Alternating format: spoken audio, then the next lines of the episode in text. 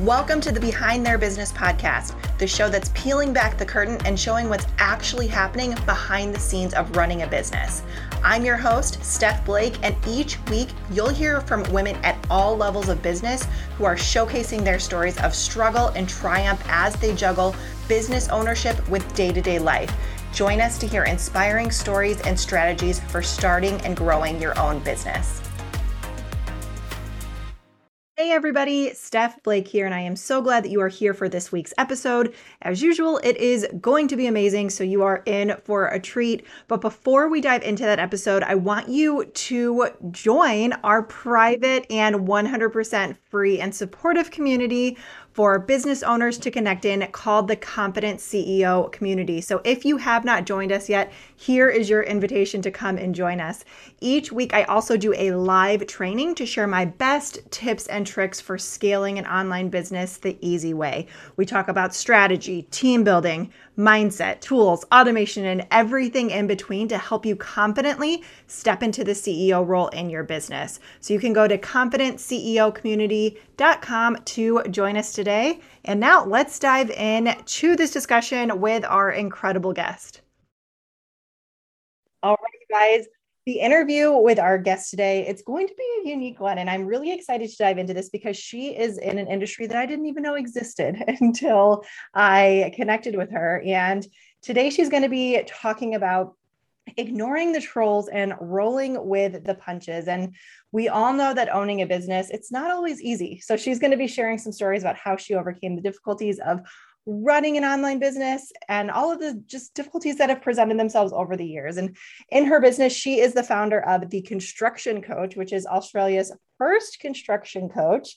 And she's also the podcast host of Constructing You. And she uses her unique approach to um, tie in uncommon insights. And she has more than eight years of experience in the commercial construction industry. So, this, like I said, this is going to be a very unique guest today, and I'm so excited to talk with her. So, you can learn more about her on her website at theconstructioncoach.com.au and on Instagram. But we'll get to all of that later. But welcome to the show, Eleanor Masha. I am so glad that you are here today. Welcome, welcome, welcome. Thank you for your energy and thank you very much for having me on your podcast. Yeah, absolutely. Now, before we dive into hearing more about your background, can you tell us more about this construction coach thing? Because I know nobody will understand what this is. So, can you break that down a little bit? Of course. In my career trajectory, I went up through the industry through very conventional, narrow box type careers. And I found that I ended up being someone who was very meek, very diminished, and powerless. I've given over all my agency over my career to other people. And I realized there was this gaping chasm in my development between conventional education versus the personal and professional development that's required to have a career from the inside out. And that was the holding point, I guess you could call it, in my career that caused me to reflect. At the same time, the notion of just having a corporate career and climbing the ladder, that whole paradigm started crumbling down. And I didn't know what now? How can I actually have a career which ties in my love for construction, but also my love for mentoring and coaching and speaking? And that's how the construction coach provided me with the vehicle to tie in the best of both worlds and to have the work and as a function that I absolutely love doing by also adding value to the industry by providing a very distinct perspective on development and, and personal development. The whole ethos of what I do is about the people behind the project. So, albeit I am the construction coach, I don't teach technical construction because that is what most people rest their laurels on in the industry but that has such a huge limitation on the person's potential and their possibility in the industry Thank you so much for explaining that because when I first saw that, it was exactly, I was envisioning exactly what you said, like the actual technical side of doing the construction. I was so confused by how that would actually work. So that makes so much more sense. So you're actually working with the humans who are running these companies kind of like you would do in really any business, right? You're just truly focused on the human beings, not the actual company or the buildings that they're creating, right? And that's what it should be. And you, you would think that something so simple would be so common, but it is not because there is no one in the industry that I do know of. I'm Australia's first construction coach, uh, after all, that ties in that industry specific knowledge with entrepreneurial thinking, with the spiritual side, with unconventional career development that like i said before allows you to build your career from the inside out. You look at other training development type firms they're either purely industry based so of course that technical part but if they're not that then they're very tactical. And the thing with tactical is it doesn't last. You can't teach someone how to for example start cooking when they don't even know what someone wants to eat. So that is the like very simplified analogy, but it is taking a principle based approach, and that what that's what I also found through my own frustration that other coaches, not even in the industry, were taking a very tactical approach. Just do these three things and everything will be fine. Well, it may be for like a few weeks, but nothing actually changes and people aren't progressing. They're just going around in circles. So that was also a deep frustration that I noticed in the coaching industry and where I had to take a completely different approach as well. Yeah, no, this makes so much sense. So, can we just take a step back and I want to hear how you got to this point. So, what were you doing prior to this? I know you said that you have about eight years of experience in the commercial construction industry. So, what what led you to doing this on your own? Like, what was the catalyst for all of that? There were a few tipping points and the catalysts. One was I started when I graduated, I started tutoring and the conversations with me would always turn from how does precast get erected to Eleanor, I don't have a clue what to do with my career. And they say you should always start a business around the questions that people come to you with. For me, that was curious success. People perceived that I had curious success. I didn't feel that. I wondered why they did. Because through all external metrics, they perceived that I had it, I had it all, but I was deeply unfulfilled. Parallel to that, I started conceiving my own vision. And my own vision, when I really did that introspection, it caused a lot of friction and I had to start letting go of a lot of old paradigms. I realized that where I wanted to be had nothing with where I wanted to do today. And I didn't know what was happening at the moment, but that was called growth. And to me, it was my world crashing down, but it had to happen for something new to come in. Old things have to die. It was the first time that truly had to happen for me. So I didn't know what was going on. So it was a conception of my vision where I thought, well, who is this person? Who is this person that gets to do all of all of these things? It's not a traditional corporate employee by any sense. And then at the same time as all of this was playing out, I was on the worst project that for me I could have been on. And I was working with an inadequate team on the worst project with the worst client I was working on work that was truly unfulfilling. And that's when I, I, was just, it was causing a lot of stress and anxiety and depression, the whole works. It was a horrible run, but I'm so glad it happened. And I would still do it again because it served as the fuel to get to where I am because I turned that shit into fuel to make sure that I was working on me for me so I could get to where I want, so that my career will never be at the behest of inadequate or people or people who don't have vision, people who don't want anything else for their life either. And it was one cold, dreary morning in Melbourne. Melbourne mornings are very grey, and I was on this, I was on site and I was in a site shed. And if you're not familiar, site shed have bars on them and it literally felt like a physical and mental prison. And I remember looking at the bars of that window thinking, this can't be it. This play out of my career, day in, day out, of doing what other people say, not having time freedom, not living in alignment with my values. Even if I didn't know where I wanted to go then, I knew that this can't be it. So that cocktail of events really said that, you know, I need to take agency over my career. I need to do the deep introspective work and move in the direction of my vision, regardless how imperfect the action was at first. And it was through moving in the direction of my vision with enough conviction, with enough belief in the what and the why, not the how. I had no idea how it would manifest.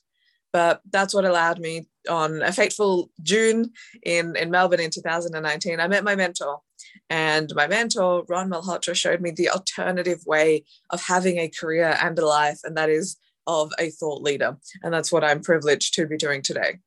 Yeah, that's amazing. And one of the topics that keeps coming up is one thing that you mentioned, which is the introspection. And it's so incredibly crucial, not only to leave some leave a role that you're currently unfulfilled in because I had that happen too when I was in my, my corporate job and it was very similar to you except I was sitting and staring out of a cubicle window staring at a grocery store just wanting to go to a grocery store at 10 in the morning but I couldn't because I was typing a press release. So it's kind of similar in that same regard, just like feeling like you're into this little prison, for lack of a better term. But um, one thing that you mentioned, the introspection, it this continues to come up in almost all of the episodes in some way or another, and it's just it's just such a testament to how important it is to do all of that inner work in order to actually reach that next level in your life, in your business, whatever it is.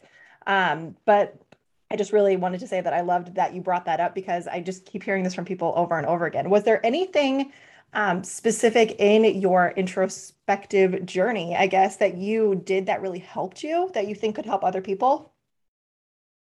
The first time round that I did it, I did it by myself, and that took more time. I also didn't know what was happening, why it was happening, and also how to really frame my thoughts. So, what enabled me to get clarity was journaling journaling was my process of introspection because I would find myself writing, not knowing what I was writing, and then I would read it, and the answer would be on the page. And I'm like, wow, that's that's what the universe was trying to tell me. So that process was very cathartic for me, and it literally is what changed my life because on those pages came out my vision. I would ask myself then really difficult questions like what it is that I want. And I wasn't writing out what I was doing on my day to day. So that was extremely beneficial. And that's a practice that I still do. But when I started working with a mentor, that was really when the shifts started to happen because when you're thinking about, you know, when you're shifting paradigms, when you're shifting worldviews, when you are challenging the whole of your belief system, it is a alarming and it causes a lot of friction. You go through a lot of challenges, but having a mentor that can not only articulate what you're feeling, but why you're feeling, and how this new belief is going to support your vision is what allowed me to move fast through this inner work. By fast, I'm still talking two or three months, and this is on top of the nine or 11 months that I did prior to. By fast, it's still a serious amount of investment. And that was just to get to where I was then. I've done it numerous times as I've continued to level up in my career and in my leadership game and in my business as well. But it was also with a mentor that I got exposure to what I didn't know that I didn't know. For a long time, I wasn't even, you know, I had a, a, feeling of the spiritual world, but I didn't know what it really was. I wasn't able to articulate it. I couldn't understand the concept of energy exchange. So, lots of things like that. By having a mentor, I was able to bypass the time to know what it is that I need to know. Yeah, I completely agree with both of those things that you said. I am a big journaler as well. I initially wasn't. I was I think I was afraid because I was afraid of what was going to come up, so I would just kind of keep everything in my head, but you're right. There's something about actually writing it out and seeing the words reflected back at you. You're like, "Oh shit, there's there's a lot coming up right now that I need to work through." Right? Um, also the mentor too. I I liken this to driving a car without having a map. It's kind of the same thing with what we're talking about here. You're trying to get to this destination, but you have no idea how to get there. And maybe you'll come up to an exit, but you don't know if this is the exit that you need to get off. So, yes, having a mentor is key to growth in any area of life, I think. Um, but I do want to dive into the topic a little bit right now. So, but before we do that, I actually have one more thing that I want to bring up. So this may tie into the topic, but I'm assuming in your industry, and correct me if I'm wrong, you work with a lot of men. I'm assuming that you are one of the few females. Am I wrong with that assumption, or is that true? That's correct. Yes. Okay. So, what I would love to know the dy- dynamics of that, and has this led into um, what we're talking about today, which is like the trolls and rolling with the punches and all of that? Certainly does. But what happened? This is my take on the whole gender conversation. When I first entered into the industry, of course, I realized, hey, I'm a minority. And around that, you know, being a minority, there's a lot of discourse where you're underrepresented, you don't have fair work, you're not equally paid. You can, I'm sure many can appreciate and recognize the narrative that it comes around being a woman in construction, women in law, whatever industry you happen to be in. So when I entered into the industry, I absorbed that narrative. And I thought, you know what? I am a woman and I am underpaid and I'm not getting equal opportunity and there's no space for me in the industry. And I and I didn't challenge that belief system. Then I also saw that okay, leadership looks like A. I need to be more A. Over the span of five years, what that did was cumulatively diminish my person, reduce my personality, to the extent that I didn't recognize myself because I had internalized beliefs that had nothing to do with my own potential. And they were holding me back. Those beliefs put the ceiling on the person. And also by emulating what leadership should be like instead of being all of who I am, I lost my power completely. So I realized at a point in time that, you know what, all of these people, they're just talking about the problem, the problem, the problem.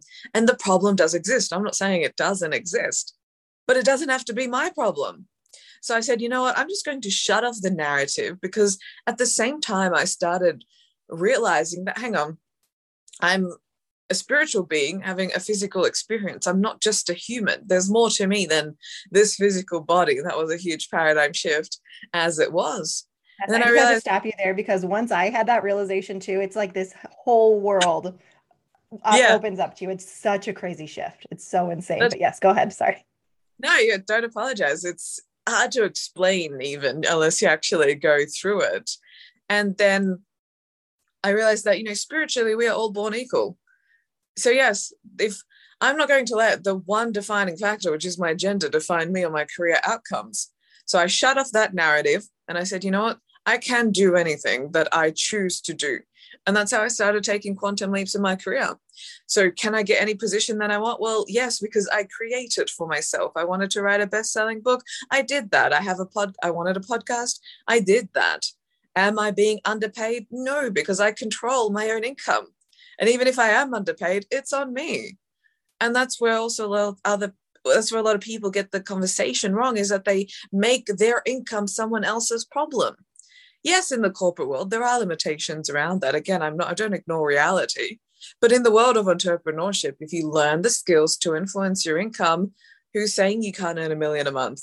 People do that. It's happened before. I'm not there but it's, it's possible.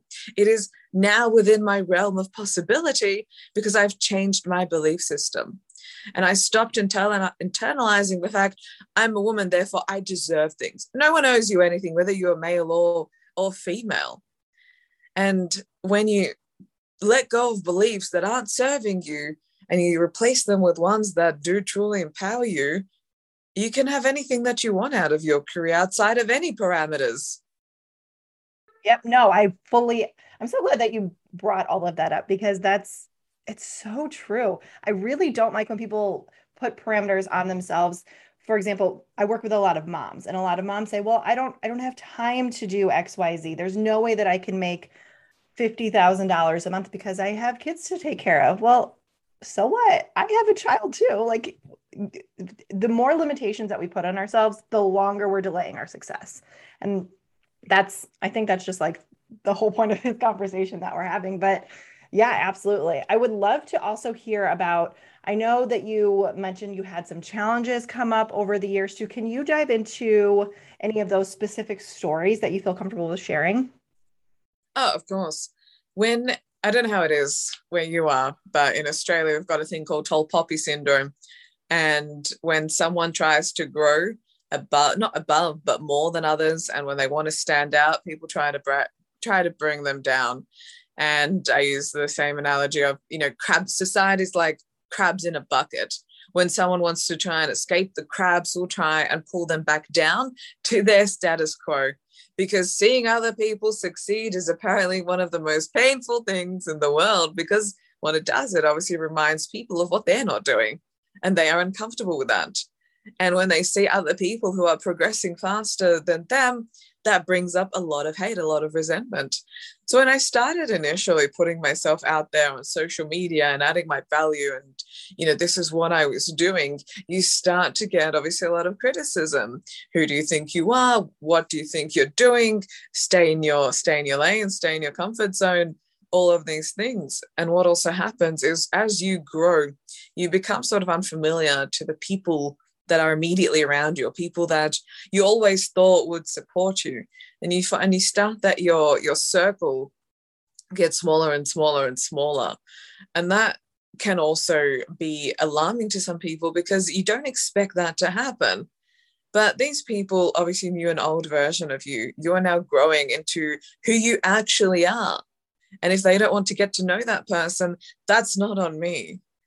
So there's that gradual disconnect that also happens with growth. But my apologies, I jumped from what I was talking about when I was talking about standing out online. But when people start pushing out content online and adding value online and talking about what they do and starting to challenge people's beliefs, yes, of course, you you get haters.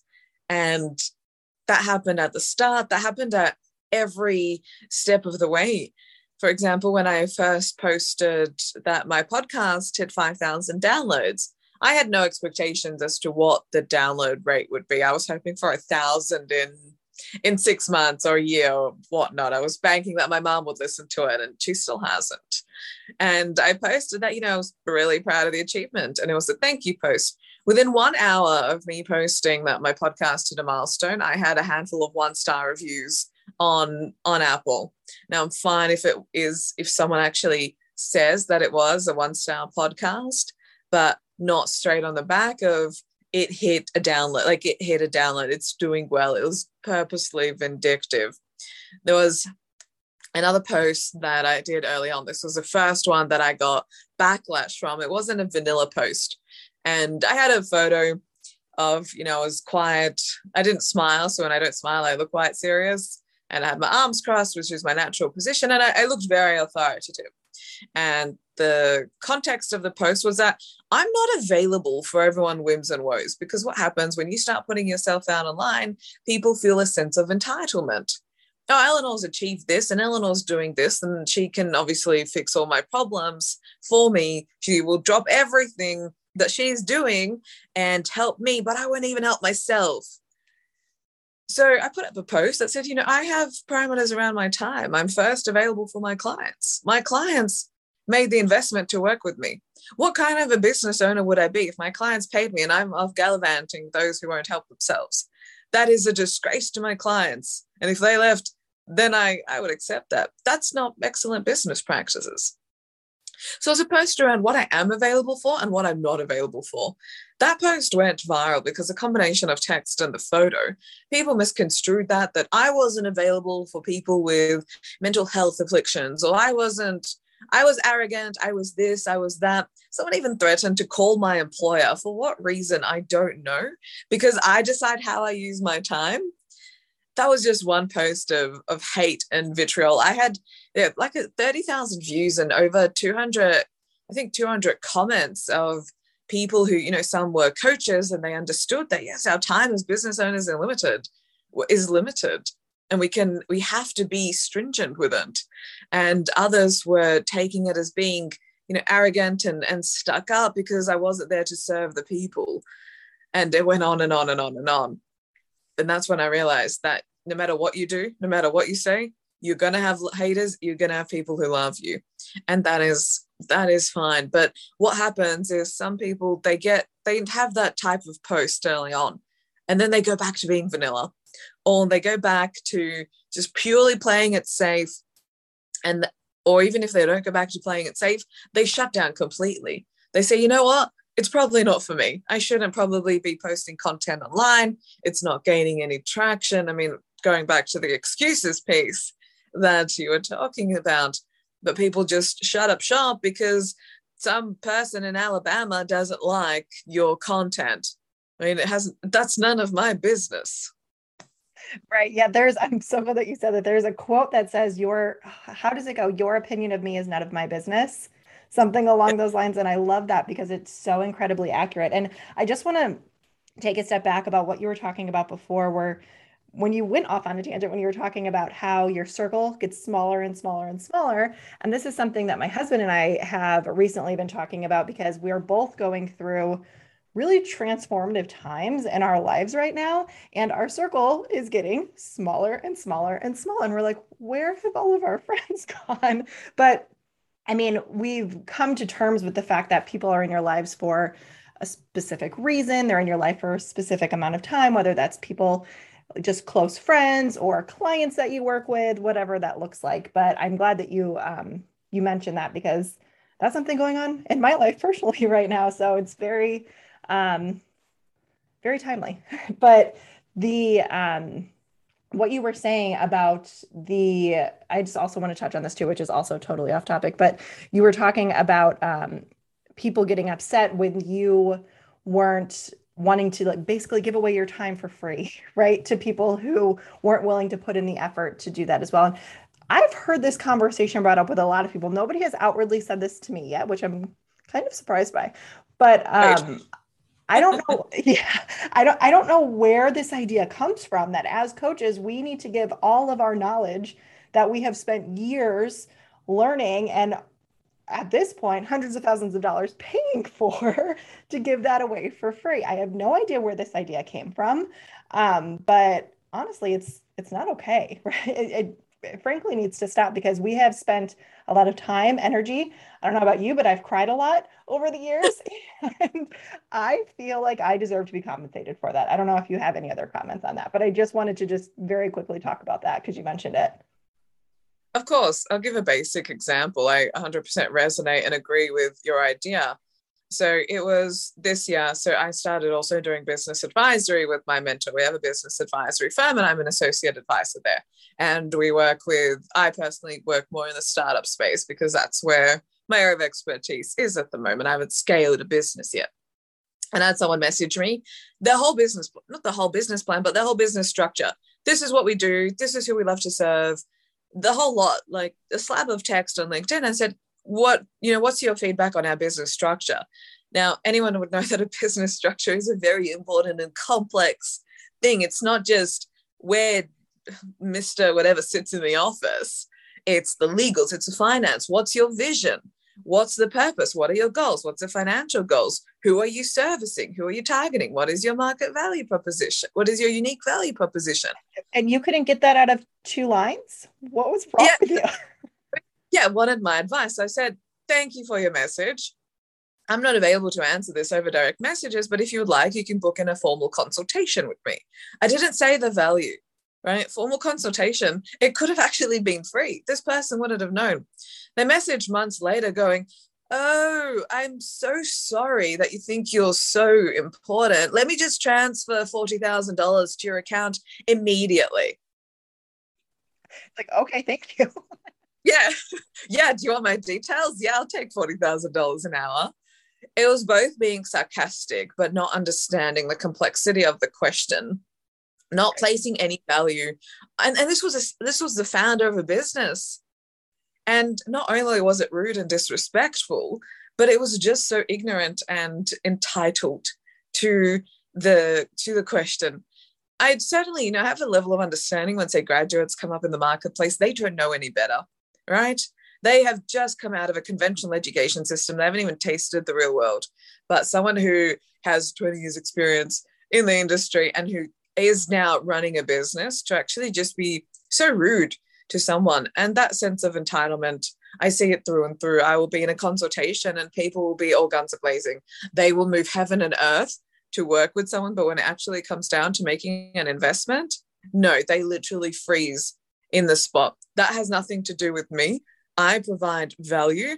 And if they have such a limitation about, about money, that is their own limitation about their mindset. It's a scarcity mindset and if they place more value on a thousand dollars than their career, then where do they actually think they're going to end up?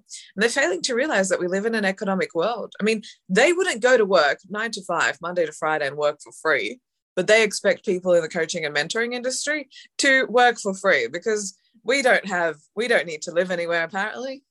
Yeah, we don't have to eat food. It's we just breathe air and we drink water from the creek and yeah. we survive. Like that. Yeah. survive.